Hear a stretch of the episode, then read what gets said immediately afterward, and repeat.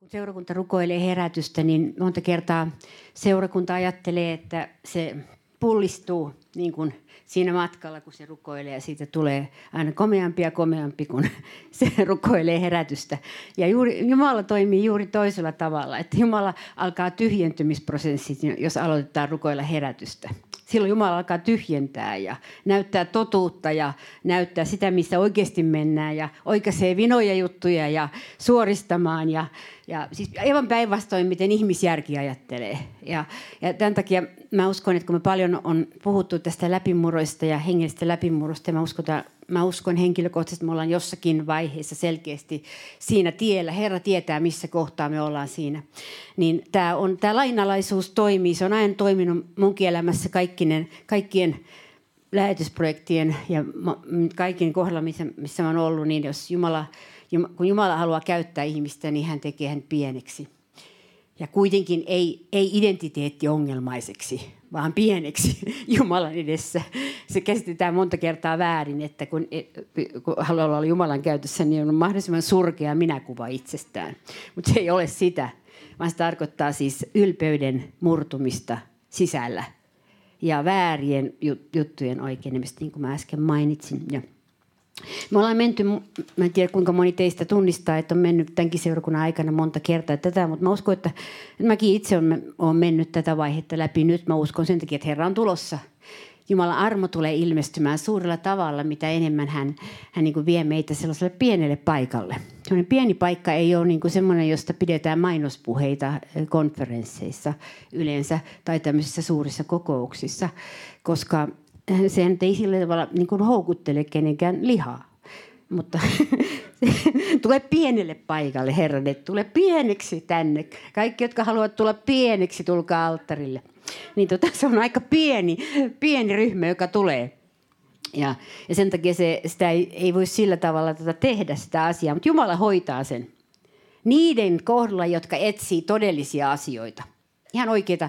Ja, ja niin... Äh, Mulla on syventynyt viime aikana erikoisesti tämä, että, ja mulla on aina ollut tämä, että mä oikeastaan haluan niin kuin todellisia asioita. Sellaisia asioita, jotka tulee taivaasta, jotka on Jumalan juttuja, ei mitään hutijuttuja, ei turhia juttuja, vaan Jumalan juttuja, jotka tulee taivaasta. Jumalan tekoja, jotka tulee taivaasta. Ja kun me rukoillaan, niin me saadaan Jumala, se on varmin tapa saada Jumalan tekoja. Ja ne on suuria, ne kestää. Ne ei ole muoti-ilmiöitä, vaan ne kestää. Ne kestää läpi ajan ja ne kestää läpi ikuisuuden Jumalan, Jumalan teot. Ja nyt, nyt mä niin kun haluan rohkaista meitä kaikki sillä, että, että niin palaamalla vähän ajassa taaksepäin, kun me ollaan nyt keskellä tämmöistä mielenkiintoista aukenemista tässä, tässä äh, hengellisessä evankeliointityössä ja myöskin Israel-työssä, jossa molemmilla alueilla on Jumala lähtenyt liikkeelle. Ja minkä takia Jumala on lähtenyt liikkeelle? Koska kaikkien näiden asioiden takana on rukous.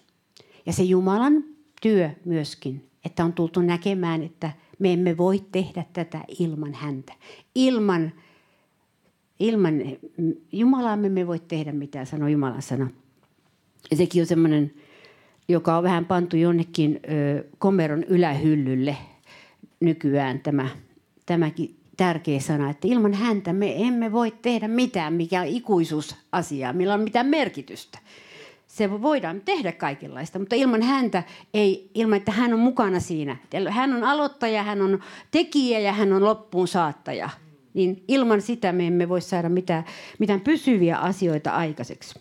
Ja, ja sen takia rukous on ollut niin tärkeä. Minä muistan, että Jumala, Jumala armossaan laski meille tiettyjä strategisia rukouksia hyvin varhaisessa vaiheessa seurakunnassa. Ja te, jotka olette koko aika ollut, niin muistatte ehkä, en tiedä muistatteko, mutta mä muistan. Sovitaan, että minä muistan.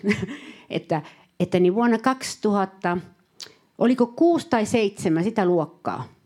Nyt ollaan seitsemäntoista. Ei kun kuusitoista, sori. Sori. Niin.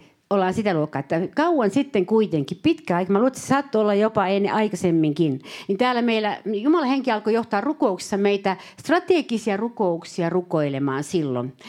Ja, ja, ja nyt me nähdään siis tietty, mä kerron minkälainen yhteys niillä rukouksilla on tähän päivään. Me aloimme rukoilla Israelin puolesta silloin. ihan tosissamme oikein. Ja mä muistan sen, kun oli semmoinen pyhähengen vaikutus täällä lavalla voimakkaana jossain rukouskokouksessa. Ja mä, mä, mulla on semmoinen joskus elä, elämässä, että mä sanon semmoisia hulluja rukouksia, Jot, jotka sitten äh, t- tulee taivaasta, mutta myöhemmin mä vasta tajun, tulee taivaasta. Ja se hullu rukous oli tämä, että Herra, yhdistä meidät juutalaiseen kansaan. Se oli niin hullu rukous. Ei meillä ollut mitään keinoa seurakuntana yhdistää, ei, mitään, mitään keinoa.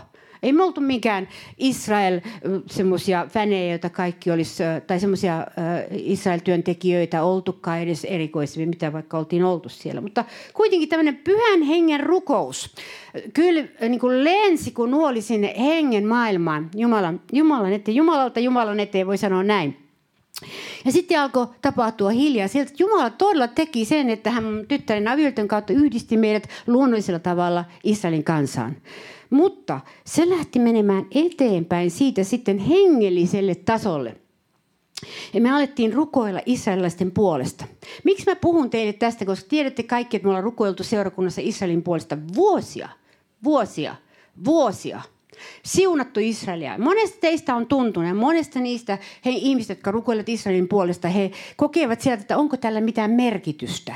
Onko tämä vain hokema, kun me siunaamme Israelia? Onko tämä tämmöinen äh, kristittyjen perinne, että meidän on pakko nyt siunata Israelia, koska Israel antoi meille Messiaan, juutalaisen pelastajan. Et, et, mutta mutta niin me ei niin kuin täysin käsitetä, että tätä esirukouksen voimaa, mikä täällä alhaalla tehdään, eh, tehdään että siinä ei ole mitään tekemistä tunnemaailman kanssa. Eikä edes, että vaikka me ei aina ymmärrettäisikään sitä. Esirukouksen voima on hengen maailman lainalaisuus, eh, se, eh, koska Jumala on sitoutunut siihen, että mitä täältä lähetetään anomuksena Jumalan valtakuntaa koskevia asioita, niin ne menevät sinne riippumatta siinä, onko siinä täristyksiä, väristyksiä tai ilman täysin. Vaikka ne olisi niin asiapitoisia niin, että ne tuu suolaa tihkuu, niin tota, sillä ei ole mitään väliä. Sokeri tai suola, se asia menee sinne perille, sinne hengen maailman, Jumalan valtaistuminen eteen. Ja niitä asioita, ja niitä aletaan kuulla. Ja Jumala alkoi sitten niin kuin tällä tavalla johdattaa sitä sitten meitä tähän yhteyteen, tähän tämän Roselin ja Mihalin yhteyteen.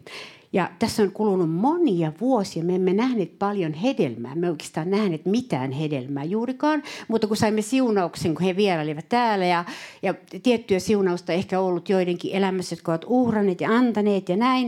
Mutta mitään näkyvää sellaista valtakunnan eteenpäin menemistä me ei nähty siinä juutalaisten puolesta rukoilemisessa.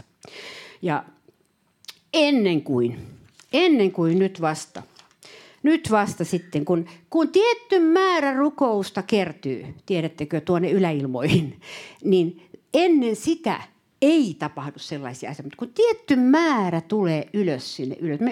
Minä en pysty sanoa sitä määrää. Ei voi sanoa vuosissa, ei voi sanoa viikoissa, ei voi sanoa laadussa, ei voi sanoa missään. Vaan kun tietty määrä tulee, jonka Jumala tietää, niin ikään kuin taivaat aukenevat. Ja nyt me ollaan sellaisessa tilanteessa tässä Jerusalemin päässä, että me, me kuullaan sieltä jatkuvasti niin kuin tällaisia, tällaisia rukousvastauksia. Ja nyt tämä koskee kaikkia meitä. Tämä, koska tämä liittyy kaikkeen rukoukseen, mitä me tehdään. Omassa elämässä, sinun omassa elämässä. Ei ne tule huomispäivänä, ne isot vastaukset, vaan ne tulevat pitkän rukouksen jälkeen. Mä puhun nyt pitkästä rukouksesta, jonka, joka seurakunta ö, on mä, jos, jossain määrin hylännyt yleisesti ottaen. Yleisesti ottaen on hylännyt. Mutta pitkä rukous tuottaa sellaisia eh, todellisia tuloksia. Ja nyt kun me oltiin siellä, niin tämä, eh, tämä alkukylvö tapahtui. Herra antoi meille viisaudet, me emme hyökänneet heti siellä. Niin kuin, että Jeesus on se ja muuta vastaavaa. Niin kuin, eh, niin kuin ta, omalta puolelta he olivat hyvin siinä tuottelijaita siinä omassa esityksensä. Niin me olimme lähinnä enemmän vaan kuulijoina. Kuuntelimme näin. Ja tota, se oli Jumalan antama viisaus ja nyt siellä on tullut sillä tavalla, että tämä, tämä, tämä herätti uteliaisuutta niin paljon tämä meidän vierailu siellä, että, että nyt tämä isoisä oli sanonut Roselle, että sinun täytyy kertoa kaikki Jeesuksesta nyt minulle. Valtava murtuminen hengessä. Ei ollut meidän visiitin teko, ei ollut meidän teko, vaan rukousvastaus tulee alas. Ja muurit murtuvat, niin kuin Berliinin muuri kaatui, kuulkaa, kun vuosikymmeniä rukoiltiin se edestä. Ja meidän Suomessa Berliinin muuri tänä päivänä hengellisesti vielä kaatumatta.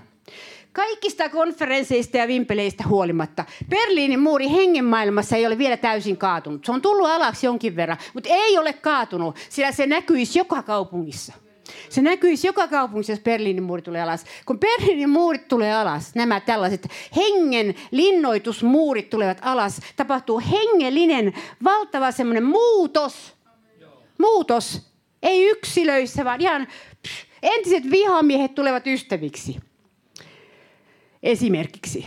Ja, ja tällaista, mitä, mitä, mitä, se, on, se on käsittämätön, mitä tapahtuu silloin, kun hengen maailmassa tulee aukenemaan. Ja nyt tätähän me haemme tässä, koko tässä jutussa, mitä me teemme. Mitä me teemme näissä, näissä ulkon ulospäin suuntautuvissa asioissa. Ja nyt siellä on semmoinen tilanne, avoin tilanne. Viimeksi tänä aamuna mä kuulin, että Roselin toinen poika on tullut uskoon.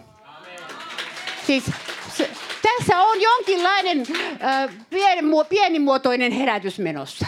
Siis siellä on useita siis, jotka on nyt, ja, ja ne rampaa nyt päinvastoin siellä tämän, tämän pastoripariskunnan Roseli ja Mihailin luona jatkuvasti.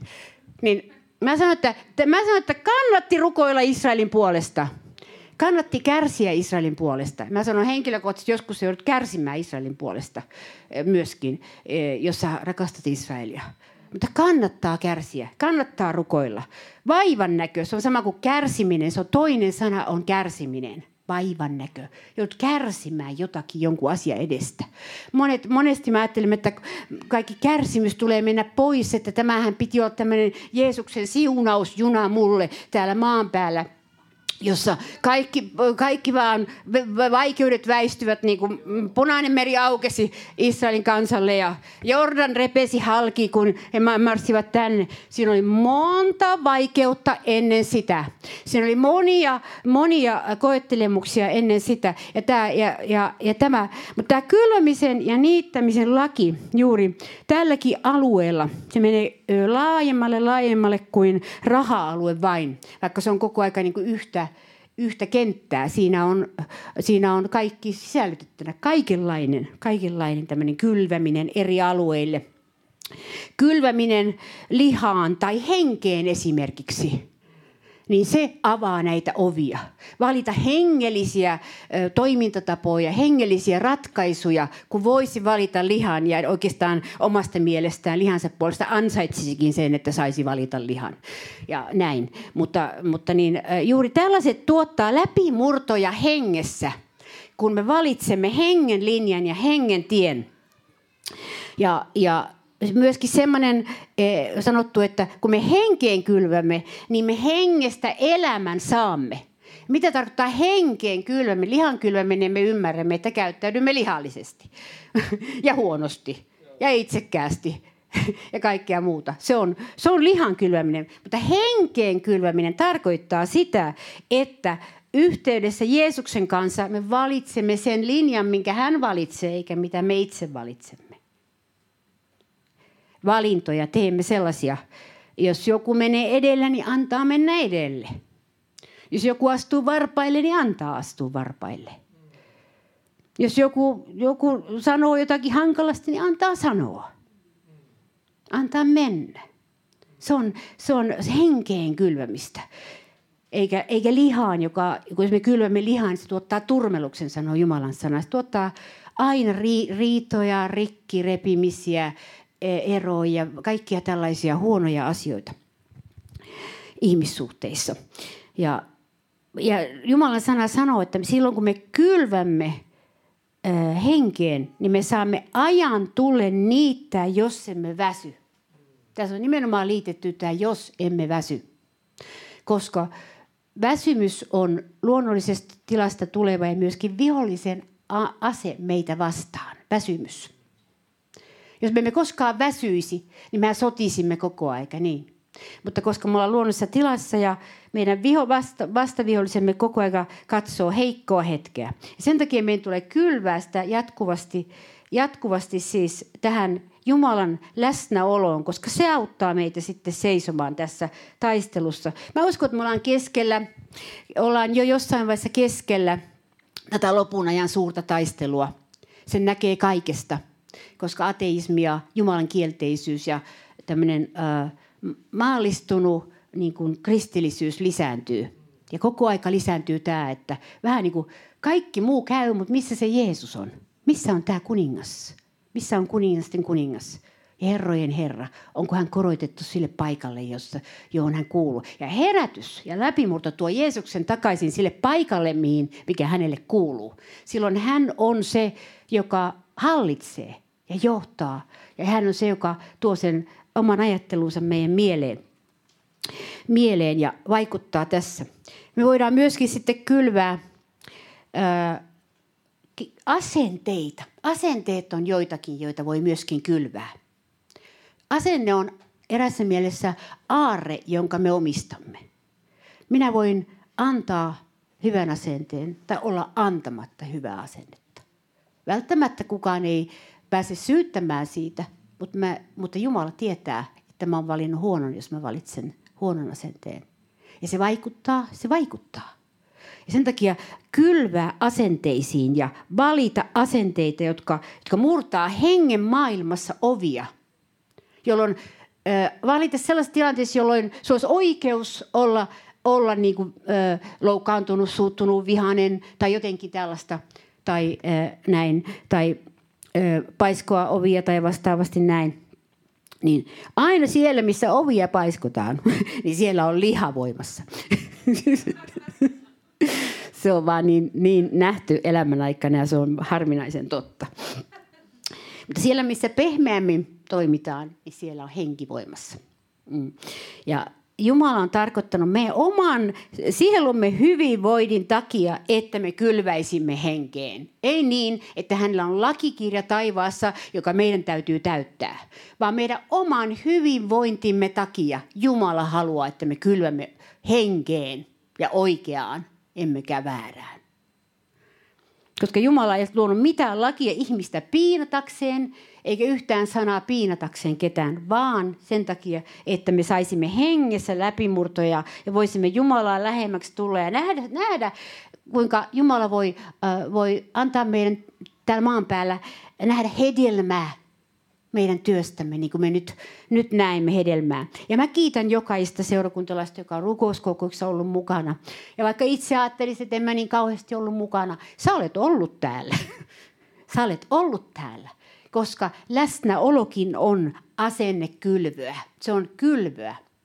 Ei aina minkälaisessa mielentilassa sä tulet, koska meillä kaikilla ei aina ole hyvä päivä. Mutta Jumala ei katso sitä, vaan hän katsoi sitä, mitä me pohjimmiltaan tahdomme. Sitä hän aina katsoi.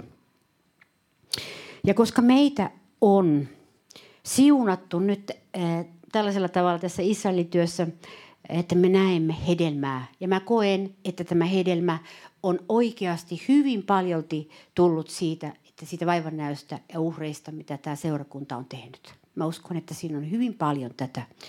tätä. Ja, ja, ja se on niin kuin merkittävä asia hengen maailmassa. Musta tuntuu, että me ollaan vasta alussa siinä jutussa. Ja nähdään vielä, vielä isoja asioita.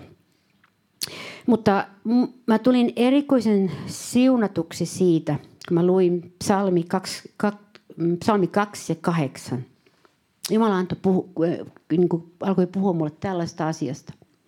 Että ne, jotka rukoilevat ja seuraavat Herraa kaikessa vajavaisuudessaan, kaikkien myrskyjen ja tulien lävitse, epäonnistumisten lävitse, kipujen lävitse, mutta seuraavat Herraa, niin he tulevat tuntemaan erään asian, joka on, joka on sanottu. Siellä on sanottu, että Jumala antoi meille antoi, antoi pakana kansat perintöosaksi Israelille.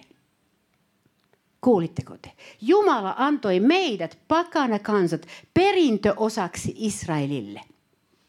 Eli siis meidät, suomalaiset, kaikki nämä kansat, mitkä eivät ole juutalaisia. Me olemme Israelin perintöosa. Me olemme siis perintö. Voitko sä ymmärtää? Pane käsi sanoa, että minä olen perintö. Minä olen Israelin perintö. Va- ja ajatelkaa, vanhan liiton pyhät kylvivät siellä kautta koko vanhan testamentin. He kylvivät hyvää vuosisatoja. Vuosisatoja siellä. Ja he loivat ö, to, tota, kirjoitukset, vanhat kirjoitukset meille, joita me tänä päivänä luemme niin kuin ne olisivat, niin kuin ne olisivat modernia asiaa. Ne asiat siellä. Kaiken he antoivat meille. Ja meidät annettiin heille perinnöksi. Sen tuloksena, mitä he tekivät. Niin mä, mä olin ilmestyksen hengen alla, kun mä tätä olin, että hyvän aika, minähän olen perintö juutalaisille. Hyvänen aika. Nyt jos joskus tulee sulle identiteettiongelma tämän jälkeen, niin muista aina, Pirjo sanoi, että minä olen perintö juutalaisille. Mm. Ja silloin sinä nouset siitä identiteettiongelmasta, että sinä et ole mitään. Ja sinä, sinä voit sanoa, että kyllä minä olen jotakin. Että minä olen pakanakansojen perintö Israelille. Ja Israelin tähden, Israelin tähden meitä on siunattu. Meidät on siunattu, että me saimme löytää Jeesuksen, jota he eivät tähän päivään mennessä kansana monet ole löytäneet. Messiaanisten joukko ei ole kovin suuri Israelissa. Mutta juutalaiset, juutalaiset, niin kuin tämä suku, eivät ole olleet löytäneet Jeesusta. Ja me, me Israelin tähden meitä siunattiin tällä evankeliumilla Jeesuksesta. Ja meille annettiin kaikki. Meille annettiin kaikki. Meillä annettiin profeetat, vanhan liiton profeetat. Meillä annettiin vanhan liiton kirjoitukset, psalmit, sanalaskut, kaikki. Meille annettiin Messias, Jeesus ja meille annettiin pelastus ja kaikki. Ja siihen sisältyy kaikki. Kaikki tämä. Ei vain joku yksi armooppi tai e, Jumalan rakkausoppi tai joku e, e, armosta, niin armosta pelastettu oppi. Ei mikään vain sellainen, vaan koko, koko käsitys siitä, mitä se on. Tämä, mitä, mitä Herra toi meille kaikki. Lahjat ja pyhän hengen ja seurakunnan ja kaikki nämä. Niin nämä ju, meitä on Israelin tähden siunattu. Ja jos, jos tämän ymmärtää, niin se murtaa antisemitismin juuren täysin, jos sen oikein ymmärtää. Ei voi olla antisemitisti, jos tajuaa, että minut, siis uskova, kristitty, evankelinen, mitä vaikka laidasta laitaan, mikä, mitä meitä on, niin ei voi olla antisemitismi, jos, jos tajuaa sen, että minua on Israelin tähden siunattu. Ja me juomme niin kuin siitä Israelin juuresta edelleen. Me juomme siitä koko aika. Me syömme sitä juurta edelleen. Me emme syö vain Paavalin kirjoituksia, vaan me syömme koko sitä vanhaa juurta. Sieltä me otamme sitä, mistä Paavalikin sai. Me otamme Paavalin käytännön opetuksen sitten siihen päälle. Mutta se juuri, ilman sitä, ilman sitä juurta ei olisi Paavalin kirjoituksilla pohjaa. Ei olisi mitään, ei olisi Uuden liiton kirjoituksilla sellaista pohjaa. Se olisi käskyjä, miten pitää käyttäytyä siististi seurakunnissa. Aika paljon. Kun sinne tulee se pohja, se ymmärrys tästä, että mitä Jumala teki, että minkälaisen, minkälaisen ihmeen hän teki ja suunnitelman, minkälaisen suunnitelman hän antoi meille, antoi meille tässä, tässä pelastuksessa. Ja, ja kuinka tämä kylväminen menee jo niin kauas, että profeetat ja vanhan liiton ihmiset kylvivät tietämättä, että tuhansien vuosien päästä tulee olemaan maailmassa valtavasti seurakuntia, Jeesukseen uskovia seurakuntia, jotka lukevat heidän kirjoituksiaan jossain kaukana kaukana heistä, kylmissä Pohjolan maissa, jossa asui karhuja vaan siihen aikaan, kun he kirjoittivat. Karhuja ja metsästäjiä ja kaikenlaista ja susia. Ja siis käsittämätön, siis semmoinen, koko tämä kaari, tämä, tämä, mitä me ollaan saatu, saatu ja, ja, koska sielläkin rukoiltiin jatkuvasti. Mä uskon, että vaikka ei niistä ole kirjoitettu, mutta siellä on niin kuin profeetat rukoilleet tietämättä näiden päivien puolesta, mitä nyt eletään, viimeisten päivien puolesta. Ja siellä on kirjoitettukin näistä viimeisistä päivistä äh, eri tavalla. Eri, eri paikoissa. Ja profeetat rukoili tietämättä, että he rukoili meidän puolestamme. Ymmärrättekö tämän, minkälainen maailma on hengen maailma Jumalassa? He rukoilivat meidän puolestamme. He, he rukoilivat, rukoilivat tietämättä niin, että heidän rukouksensa kantoivat, kantoivat niin paljon, että pystyi syntymään äh, Jeesuksen uskova seurakunta. Ja, ja se pystyi menemään eteenpäin kaikista virheistään ja to, sotkuistaan huolimatta, mitä siellä oli historian aikana. Kiitos olkoon Jumalalle, että me saadaan elää tätä aikaa, mitä me nyt eletään. Koska me eletään aikaa, jolloin, jolloin Herran valo on kirkas meidän yllä. Ja mitä enemmän me äh, annamme tämän äh, Jeesuksen valon tulla meidän kyllämme henkeen, niin sitä kirkkaammaksi Herran henki tulee. Ja ydin alkaa tulla näkyviin evankelioinnissa myöskin. Mistä, mistä on kysymys? Kysymys ei ole käännyttää ihmisiä teknisesti uskoon. Kirjoita Jeesuksen nimi tähän, nyt sinä olet Jeesuksen seuraaja. Vaan k- nyt on, äh, kysymys on siitä, että olet tuntemaan hänet, johon he uskovat. Että he tulevat sisään toisesta valtakunnasta toiseen valtakuntaan. Monet on jäänyt niin kuin sinne välille. Ihmiset, jotka on, että mä, en, mä tein semmoisen ratkaisun, mutta ne ei päässyt sitten siihen valtakuntaan sisälle kunnolla. En mene sanomaan, että en usko, että he kadotettuja on. Mutta Jumalan tarkoitus on kaikki meidät viedä tähän valtakuntaan sisälle ja tämän valtakunnan ajatteluun. Olla sisällä Jumalan valtakunnassa. Jumalan valtakunta on sisällisesti teissä, sanoo Jumalan sana. Niin silloin koko, koko ajattelutapa muuttuu eri asioista. Silloin sä et ajattele niin kuin luonnollinen ihminen ajattelee, vaan sä ajattelet niin kuin hengellinen ihminen ajattelee. Jos et heti, niin ainakin kun sä vähän pääset olemaan rukouksessa ja Herran kanssa, niin sit sä, sit sä alat ajatella hengellisesti. Kuinka moni on kokenut tämän, että kun menee rukoukseen, niin alkaa ajatella hengellisesti. Kun jos tämä pyörii niin kuin se luonnollisessa niin kuin tämmöisessä pyörityksessä, kauppakassi toisessa kädessä, niin ei sitä niin kauhean hengellisesti ajattele aina. Tai jotain muuta vastaavaa. Mutta rukous. Rukous on annettu meille siitä, jos alkaa tuntua huono, huono kunto hengessä, niin ei muuta kuin mennä sanoa, että Herra, kerrot Herralle just mikä sä oot.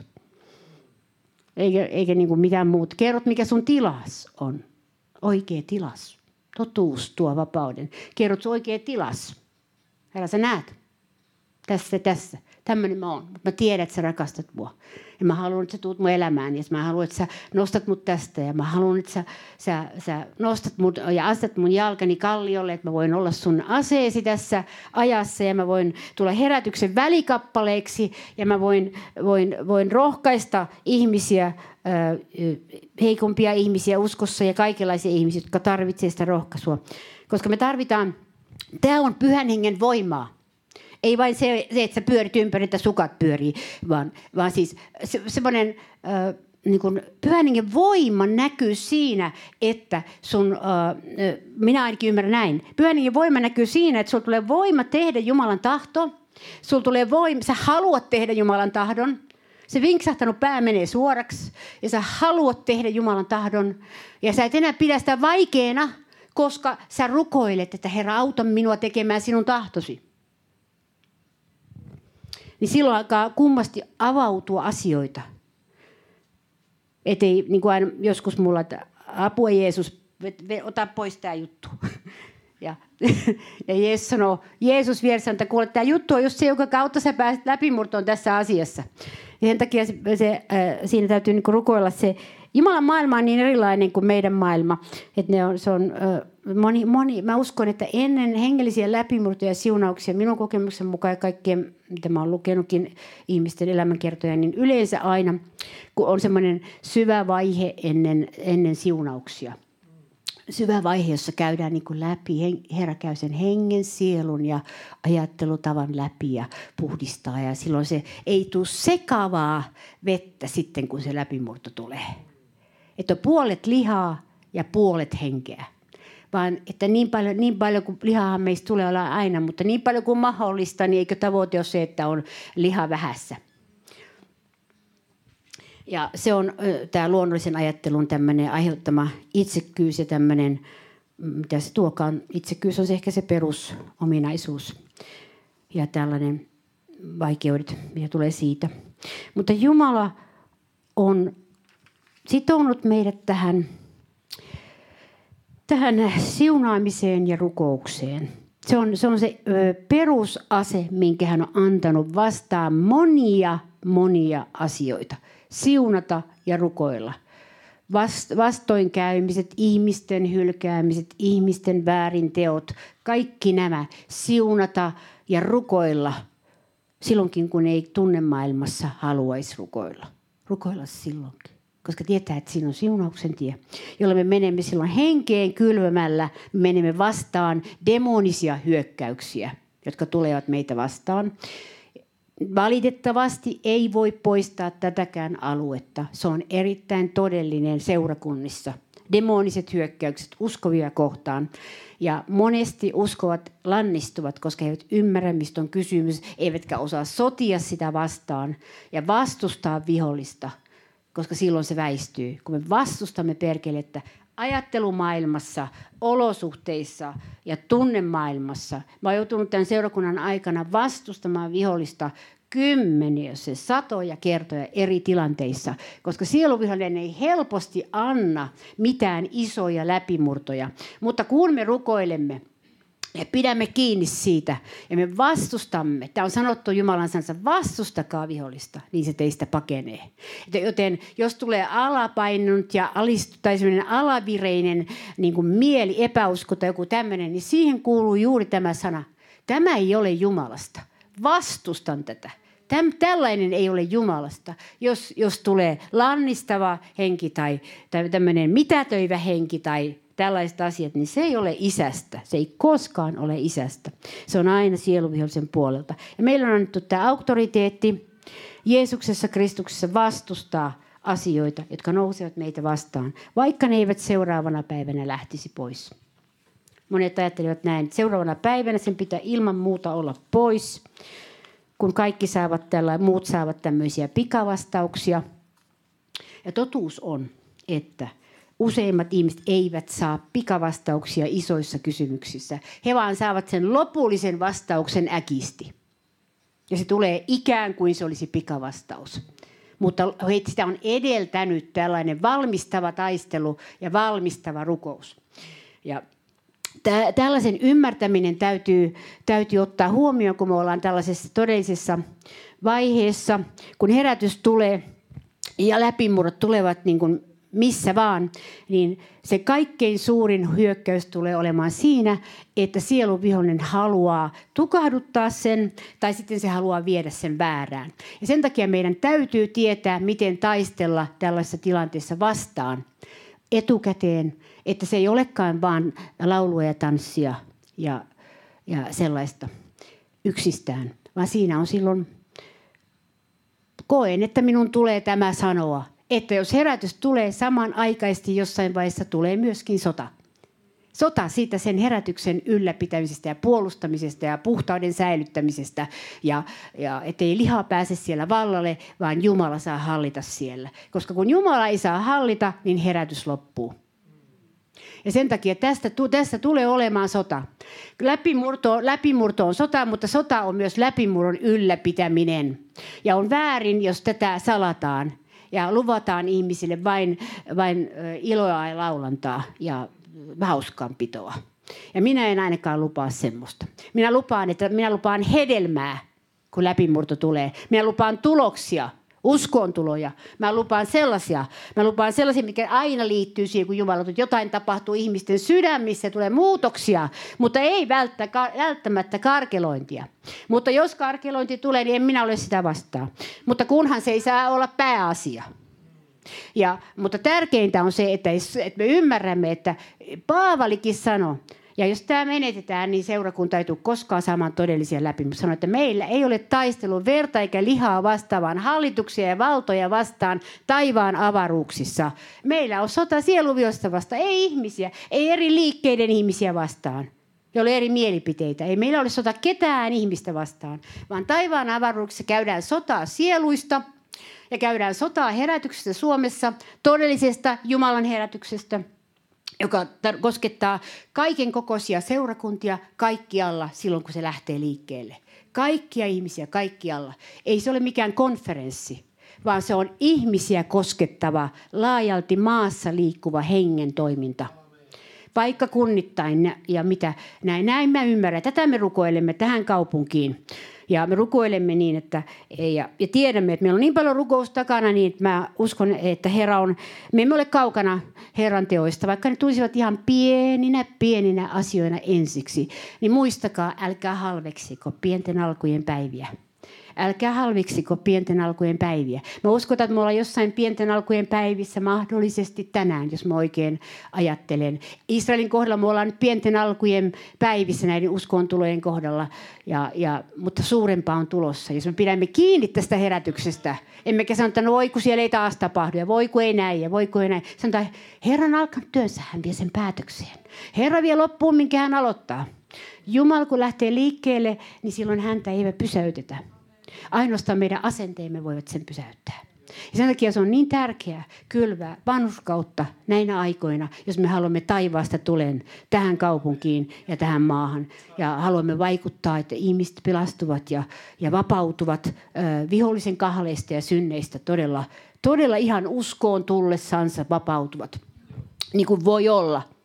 Niin kuin voi olla, jos oikein, oikein Jumalan henki saa tulla. Ja, ja mä uskon, että kaikki haluatte tätä, ettekö halua. Haluat todellista hengen vaikutusta ja toimintaa ja läpimurtoa, että Jeesus saa toimia meidän keskellä. Ja sen takia me rukoillaan tässä vielä ja rukoillaan, että Herra saa, Herra saa, me emme olla valmistuspadassa tällä hetkellä jossain vaiheessa. Meitä ei ylikypsennetä, se on varma juttu, että, että ei Herra siellä kattilassa pidä loputtomiin, mutta, val, mutta ei pidä puhua enemmän kuin mitä tilanne on, ja varmuuden vuoksi sanon näin, koska itse koen, että vielä on pie, pieni kiehunta siellä menossa, mutta se on hyvää lajia, se tekee hyvää tulosta, koska se tappaa lihan, se tappaa, kauniisti sanottuna, se tappaa lihan. Ja se murtaa sen luonnollisen ajattelun, että Jumalan ajattelu saa tulla meidän päähämme ja kaiken tämän informaation, mitä, mitä maailma meidän ympärille tuottaa. Ja, ja, ja on, ihmisetkin valitsevat sen, että kun mä valitsen tämmöisen uskontaa, toi on tämmöinen helppo uskontaso, mä valitsen tämän. Toi on liian vaikea uskontaso, en mä valitse sitä. Tiedättekö, Herralla ei ole kuin yksi uskontaso, ja se on usko Herran Jeesukseen Kristukseen. Niin sinä pelastut. Se on Herran uskontaso. Ja pidä kiinni hänestä, niin sinä pelastut. Se on Jumalan uskon taso. Ja tiedän, että tässä on niin kuin väli, väli, väliasioita. Tässä jää sanomatta, kun kaikkia ei voi tunkea yhteen puheeseen. Niin mä jatkan toinen kerta. Siinä on välissä kaikkia asioita, mutta tässä on nyt pääasia tästä, mitä mun sydämelle tuli. Ja tämä oli melko lailla spontaania. Niin, t- niin tota, voi olla, että tämä ehkä tuli Herralta osaa. Koitteko, että tämä oli Herralta? Joo. Joo. Mä uskon, että tämä on ajankohtaista nyt, että me ei niin kuin mitään sellaisia, ää, tuoteta mitään sellaisia ihmeellisiä tunnetiloja itsessämme, joita Jumala ei anna, eikä me tuoteta itsessämme mitään käännöksiä eikä väännöksiä, mitä Jumala ei tee, vaan nyt me halutaan itse asiaa.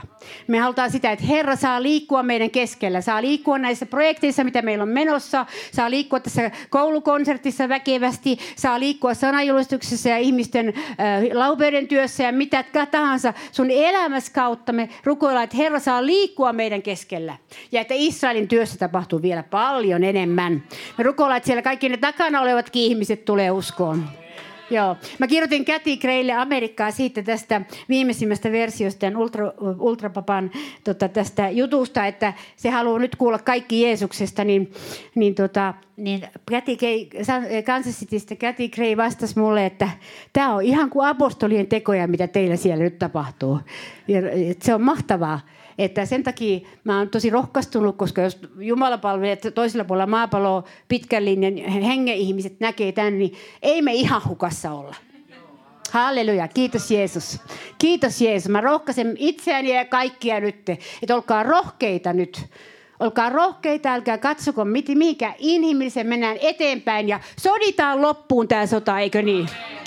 Me ei jätetä kesken. Me vallataan tämä alue. Me vallataan tämä alue ja murretaan tämä lannistuneisuus ja kaikki lama ja kaikki se saa vihollisen syytökset ja kaikki se, että me emme ole mitään ja te ette ole mitään ja kaikkea muuta vastaavaa. Me murretaan tällainen ajattelu, joka murtaa sitä Jumalan voimaa meissä, koska meissähän on Herra. Meidän sisimmässä uskovena asuu Jeesus. Sen takia me emme totisesti voi sanoa, että me emme ole mitään. Me voimme sanoa, että Herra minussa on suurempi kuin minä. Amen. Valtava totuus. Valtava totuus Jeesuksen suuruudesta. Ja ehkä me tarvittiin juutalaisia, että tämä alkoi aukenemaan. Ehkä me tarvittiin juutalaisia tähän. Ja saatiin olla käsi kädessä heidän kanssaan. Ja he toivat meille tämän Israelin Jumalan suuruuden ja meidän Herramme suuruuden. Koska me olemme enemmän kokeneet vain tämmöinen Jumalan armahtava käsi ja Jumalan siunaava käsi. Mutta on myös Jumalan voiman käsi. Ja sitä me tarvitsemme. Koko tässä maassa. Jumalan voiman käsi. Aamen. Kiitos Herra Jeesus. Me voidaan tässä rukoilla vielä, vielä tässä lopussa yhdessä. Noustaan seisomaan sitten. Rukoillaan. Ja mä, mä kehottaisin, että jokainen teistä rukoilkaa itse Jeesuksen edessä. Omilla sanoilla. Ääneen tai hiljaa. Ihan miten haluat. Mutta rukoile. Anna itsesi Herralle tässä nyt. Mä uskon, että me ollaan astumassa vaiheeseen, jossa Jumala haluaa käyttää meitä kaikkia eri tavoilla. Jumala haluaa vuodattaa henkensä. Antaa jotain aivan uutta meille. Niin, että entinen on mennyt ja uusi on sijaan tullut. Mä julistan, että entinen on mennyt ja uusi on sijaan tullut. Entinen on mennyt ja uusi on sijaan tullut. Kiitos Jeesus, kiitos siitä, että sä tulet väkevästi meidän keskuudessamme, että me saamme nähdä Pyhän Hengen muuttavan voiman liikkumaan meidän keskellämme. Me saamme nähdä, kuinka Herra, siteet ja kahleet ja linnoitukset murtuvat kaikki. Jokainen kahle jalassa murtuu, mikä on estänyt liikkumista Herran tiellä, mikä on estänyt Jumalan seuraamista. Jokainen kahle murtuu ja demoniset linnoitukset murtuvat, ja vihollinen on häirinyt seurakuntaa. Jeesus Jeesuksen nimessä me tulee vastaan kaikkia näitä pimeyden linnoituksia. Julistan, että Herra murskasi Golgatalla, Jeesus murskasi Golgatalla tämän vallan ja voiman, joka on nostettu Jumalan tuntemista vastaan. Ja minä julistan, että tämä seurakunta on tunteva Jumalan, Jumalan voiman, Jumalan kirkkauden, Jumalan läsnäolon ja kaiken sen, mitä siihen liittyy. Tämä seurakunta on tunteva Jeesuksen voiman, uudesti syntymisen kautta, tämän ylösnouseman voiman, Herra, me rukoilemme. Kiitos Jeesus, että ylösnousemusvoima ei ole teoria, vaan se on tarkoitettu uuden liiton seurakunnan ylle voimaksi. Ylösnousemusvoima, sille heikoimmallekin tulee ymmärrys ja tieto, että minulla on ylösnousemusvoima sisimmässäni. Herra, kiitos. Ylistetty olkoon Isä, Poika ja Pyhä Henki. Kiitos Jeesus. Hallelujaa. Väkevä Jumala. Kiitos Jeesus, kiitos Jeesus, kiitos Jeesus. Tuoletko sä Esko, mitä? Mitäs tässä tapahtuu? Joo. Onko sulla Tiina mitään laulua siihen? Otetaan, ylistysryhmä voisi tulla, jos Tiina tarvii sitä. Ja tämä on ihan mahtava tämä sana, mitä tässä Pirjo toi esille, ja se oli niin kuin jatkoa sille, mitä mä tuossa puhuin, ja uskon, että me ollaan kyllä, ei siis se apostolien aikana se kummempaa ollut. Sieltä vaan ihmisiä tuli uskoon. Sitähän se on. Ja sitten vielä siinä Pyhä Henki paransi sairaita ja, ja tällä tavalla. Se tuli niin kuin kylkiäisenä siinä. Mutta ensimmäisenä tuli ihmisiä kolmetuhatta uskoa eikä yhtään parantunut. Tosi siinä oli ennen sitä vähän semmoista, semmoista ja sen jälkeen niin oli sitten monenlaista, joka sitten oikein siivitti sen eteenpäin. Mutta tärkeintä on se, että ihmiset tulee uskoon. Synnin tuntoon. Tulee väkevä synnin tunto. Herra, mä rukoilen, että tulee niin väkevä synnin tunto, että jokainen, joka tulee tähän taloon ja vielä jo tuolla ulkopuolellakin, hän saa kokea sellaisen merkillisen Jumalan hengen vaikutuksen, että hänestä tulee syntinen, jos hän ei ole vielä ottanut pelastusta vastaan, saanut syntejä anteeksi. Herra, me näemme, että se on Jumalan työ. Se on merkki siitä, että apostolien aika alkaa tulla. Että syntiset tulee uskoon. He huutavat sun puoleesi ja sanovat, mitä meidän pitää tehdä, että me pelastuisimme. Niin kuin Pietarille kolmetuhatta sanoi. Ei yhtään parantunut siinä vaiheessa. Ei ketään ollut parantunut. Mutta Pyhä Henki sanoi ihmisille, että olette syntisiä, ja alkavat kysellä juutalaiset, rapit ja kaikki, ketä siellä olikaan, kysyvät, mitä meidän pitää tehdä. Tämä on Jumalan herätystä, ja tätä me rukoilemme Jeesuksen nimessä. Ota Tiina vaan siitä.